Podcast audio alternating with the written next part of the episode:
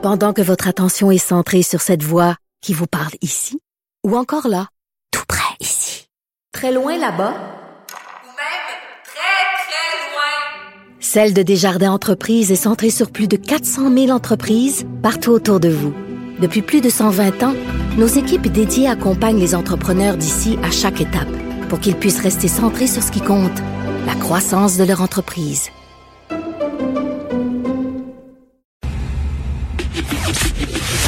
La chronique Argent. Une vision des finances pas comme les autres. Quand le bâtiment va, tout va.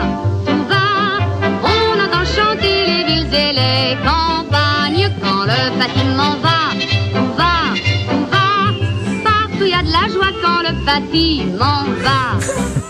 Partout il y a de la joie quand le bâtiment va. Écoute, Yves Daoust, directeur de la section argent du Journal de Montréal, Journal de Québec, je ne connaissais pas pantoute cette tune-là. Ben, tu dois l'avoir déjà fredonnée, voyons donc. Pantoute, c'est qui ça? C'est euh, Annie Cordy. Annie, Annie Cordy. Oui, une Française. Quand le bâtiment va, va tout, tout va. va. Ben, je peux te dire que on peut dire ça de façon économique, mais pas nécessairement de façon sanitaire. Écoute, hier, là, c'est surprenant. Tu as eu une sortie, deux sorties hier. Il y a d'abord le ministre du Travail, Jean Boulet, qui est sorti là, très dur en disant on sort les griffes, tolérance zéro.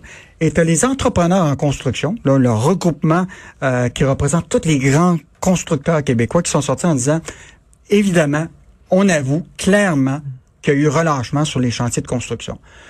Mais c'est-tu possible de respecter les consignes sanitaires? Là, je me fais l'avocat du diable, puis je défends les gens de la construction, OK, mettons là. Mm. Parce qu'on peut dire d'un côté, il y a deux façons de voir ça. Soit ces gens-là ont été responsables, puis tout ça, ils n'ont pas imposé les consignes, ou soit c'est pas possible de respecter les consignes sur un chantier. Bien, il y a deux choses. D'abord, il y a la question de l'intensité puis de la cadence. Là, on avait dit, là, pour le, le, le, le secteur de la construction, là, réduisons, finissons les chantiers importants puis réduisons la cadence. C'est pas ça qui est arrivé.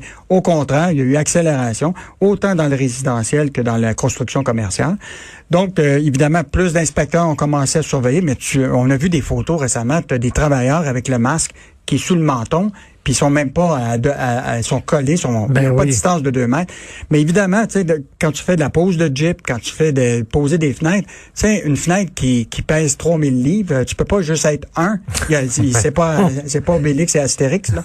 Ça prend quand même. Euh, donc, euh, je pense que hier, j'ai vu sur T V A Nouvelles, euh, il y a Pierre-Olivier Zappa qui faisait un reportage et montrait comment il y avait des des, des constructeurs dans le secteur commercial qui respectaient euh, ces règles-là. Et c'est assez fastidieux. Ah, donc, ah, donc c'est C'est faisable, mais c'est, faisable, mais c'est ça, pas c'est, évident. C'est pas, euh, pas évident. Donc, hier, il y a eu ça, mais ce qui est encore plus intéressant, c'est que le secteur de la construction, c'est le secteur qui est le pire élève. Euh, on a vu les avis de correction qui ont été demandés par les C N S S T depuis le vingt-trois décembre. Écoute, ils ont eu deux mille six cent cinquante-neuf en l'espace de trois mois. Des avis de correction. Donc, c'est énorme. Ils font partie vraiment, là, tu sais, quand on regarde le nombre d'avis de correction par secteur, la construction Mais... arrive en premier, le commerce, évidemment, puis après ça, la fabrication, secteur manufacturier. OK, mais moi, je pose la question que Joseph Facal posait cette semaine dans sa chronique. Euh, les travaux de rénovation, c'est-tu vraiment essentiel? Je comprends là, qu'il y a des travaux de construction qui sont importants, mais les travaux de rénovation, ben, ça moi, peut-tu je, attendre, ça? Moi, je pense que ça peut attendre, sauf que pour un, un entrepreneur qui se fait dire... Ce qui est essentiel pour lui, là, c'est de faire de l'argent puis finaliser ses contrats. Ben oui. Donc, euh, lui, sa notion d'essentiel est pas la même que probablement celle que tu as. Mais en même puis temps, celle que le ministre de Boulet a. Là. Je sais bien. Mais en même temps, si un de ses employés euh, pogne la COVID, est asymptomatique, emmène ça chez eux, le donne à ses voisins, et cetera... Maudite situation difficile. Et, euh, je, te, je, te, je te rappelle quand même que c'était quand même une grosse journée hier. Euh, évidemment, il y a eu une usine qui est le plus gros producteur maraîcher au Québec, qui s'appelle Vegpro. On en avait parlé. Ben oui. Presque soixante-dix travailleurs qui sont guatémaltèques et mexicains dans une usine de production de salades qui sont, qui sont infectés. Euh, et donc là, hier, le ministère de, du Travail a envoyé des huissiers pour demander une ordonnance de fermeture de l'usine. Écoute, là, les, les, les, les gouvernements de ces pays-là, là, mettons, là, t'es le gouvernement du Mexique, là, tu dis, hey, là, on vous envoie des, des, en, des employés là-bas, puis vous faites pas, euh, c'est quoi, c'est pas important, Mexicain, vous vous en foutez, ils pognent la COVID, on s'en sac, puis les Guatémaltains qu'on s'en sac, puis tout ça. Et ça peut créer un incident diplomatique. Ben, moi, je, je pense que ce qui va être important, c'est que tous les employeurs respectent ces conditions, les conditions sanitaires. Tu sais, tu peux pas te retrouver dans une chaîne de montage où ce que la moitié porte des masques, les autres portent pas des masques. Et l'autre chose qui est importante, c'est que quand un travailleur est diagnostiqué avec euh, potentiellement, il faut le retirer de la chaîne de production. Ben on ne oui. peut pas le laisser là. Alors là, il y a peut-être des gens qui, qui pour maintenir leur salaire, les, les, ces gens-là à bas salaire, des, des Guatémaltèques puis des Mexicains, peut-être qu'ils se disent, je suis mieux de ne pas le dire, ah, puis ouais, euh, oui. je vais garder mon, mon, mon salaire. Et là, probablement que ça s'est multiplié. Et là, il y a eu... C'est, c'est la première fois... Je que comprends. Je... Ils viennent ici, effectivement. Je n'ai pas pensé à ça, mais ils viennent ici. Ils n'ont pas beaucoup euh, d'argent. Mm. Euh, ils, des fois, ils renvoient l'argent à leur famille dans leur pays, puis tout ça. Puis là, ils disent, ils ont des symptômes, mais je ne le dirai pas. Mm. J'ai besoin de cet argent-là. Mais rappelle-toi, Olimel, qui est un grand transformateur alimentaire, a fermé lui-même ses portes en tant que mesure que l'entreprise a prise. Mais là, ce qui est intéressant, c'est que c'est le ministère du Travail qui ferme une usine, ça s'était pas vu depuis de la pandémie. Hum, intéressant. Bon, je veux revenir sur Couche-Tard avec toi, D'accord. qui est intéressé par Carrefour. Euh, tu me disais que c'est le plus gros employeur privé en France et que tu... moi j'ai peur. Tu sais, tu grossis, tu grossis, tu grossis, puis un moment donné, un moment donné, tu vois trop gros puis tu pètes. Ben moi, je pense dans le cas de Couche-Tard. Rappelle-toi, toi, tu étais assez euh, jeune ou, euh, ou de la même âge que moi, là, oui. d'avoir connu les Perrettes, ben les, oui. petits, les petits dépanneurs. Qui c'est aurait... des Vietnamiens. Ben, les qui, a, qui aurait cru qu'un jour, Alain Bouchard, avec cette acquisition-là, deviendrait le roi des dépanneurs à travers le monde?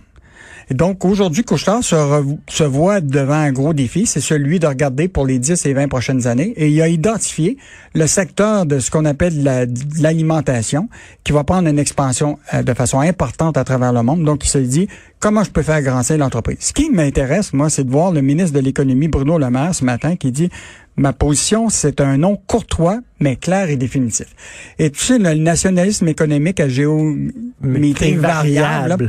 Là, on a le ministre Fitzgibbon qui fait déjà des démarches euh, pour faire en sorte que Couche-Tard puisse être bien perçu dans cette acquisition-là. Où était le ministre Fitzgibbon quand les multinationales françaises ont voulu acheter nos fleurons québécois? Ben oui.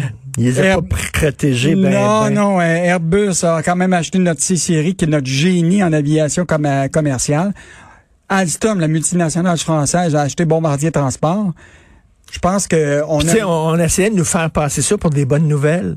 En ouais. disant, hey, les, les jobs vont être maintenus. C'est une bonne nouvelle qu'on soit acheté par des grosses entreprises étrangères. Mais là, t'as le petit Québécois qui est en train d'acheter euh, euh, vraiment le géant de l'alimentation. Donc, euh, ça va être à suivre au cours de la, c'est ça, la prochaine. Tu, tu me fais penser, j'ai des images dans la tête quand tu parlais de Perrette, là. Tu sais, les Perrettes, pour moi, c'est, c'est les, les sacs de fruits, là. Tu sais, tu prenais une paille puis tu rentrais ça là-dedans. Ah oui, je... tu, tu buvais ça. Alors, demain, vous allez parler de quoi dans la section argent? Et... Écoute, il y a des bonnes choses demain pour toi, là. Je t'invite à, à lire le journal, là. Donc, comment Air Canada soulève la colère des, euh, des consommateurs avec ses faux crédits et remboursements en raison de l'annulation des voyages durant la COVID. Oh, oui. À suivre, Michel euh, Girard revient avec une chronique cette semaine. Il a parlé de comment la pandémie a enrichi les Québécois. Ben, demain, il va vous dire quelle catégorie d'âge a été plus riche durant la pandémie. On a une entrevue avec le P D G de marché Good Food. Lui, son marché explose. Là, le prêt à cuisiner à la maison, là, des augmentations incroyables, presque trente-trois pour cent d'abonnés. Il veut livrer de l'alcool, tu me disais. Il veut livrer de l'alcool. Bonne entrevue demain. Et en terminant, j'espère que tu vas mettre ton, ton, ton épargne dans ta retraite, parce que là, on va parler de R E E R et de C E L I dans le oh, Journal de Montréal. Donc, ça, c'est important. Merci beaucoup. On va vous lire, bien sûr, puis continuer votre bon travail à la section argent. Bonne journée, Yves, qui est ici, d'ailleurs, pour l'enregistrement de son balado « Mêlez-vous de vos affaires » que vous pouvez retrouver dans notre bibliothèque balado à Cube Radio tous les vendredis. Parce que si vous vous mêlez pas de vos affaires, les autres vont s'en mêler, puis vous serez pas contents. Bon week-end. Bon.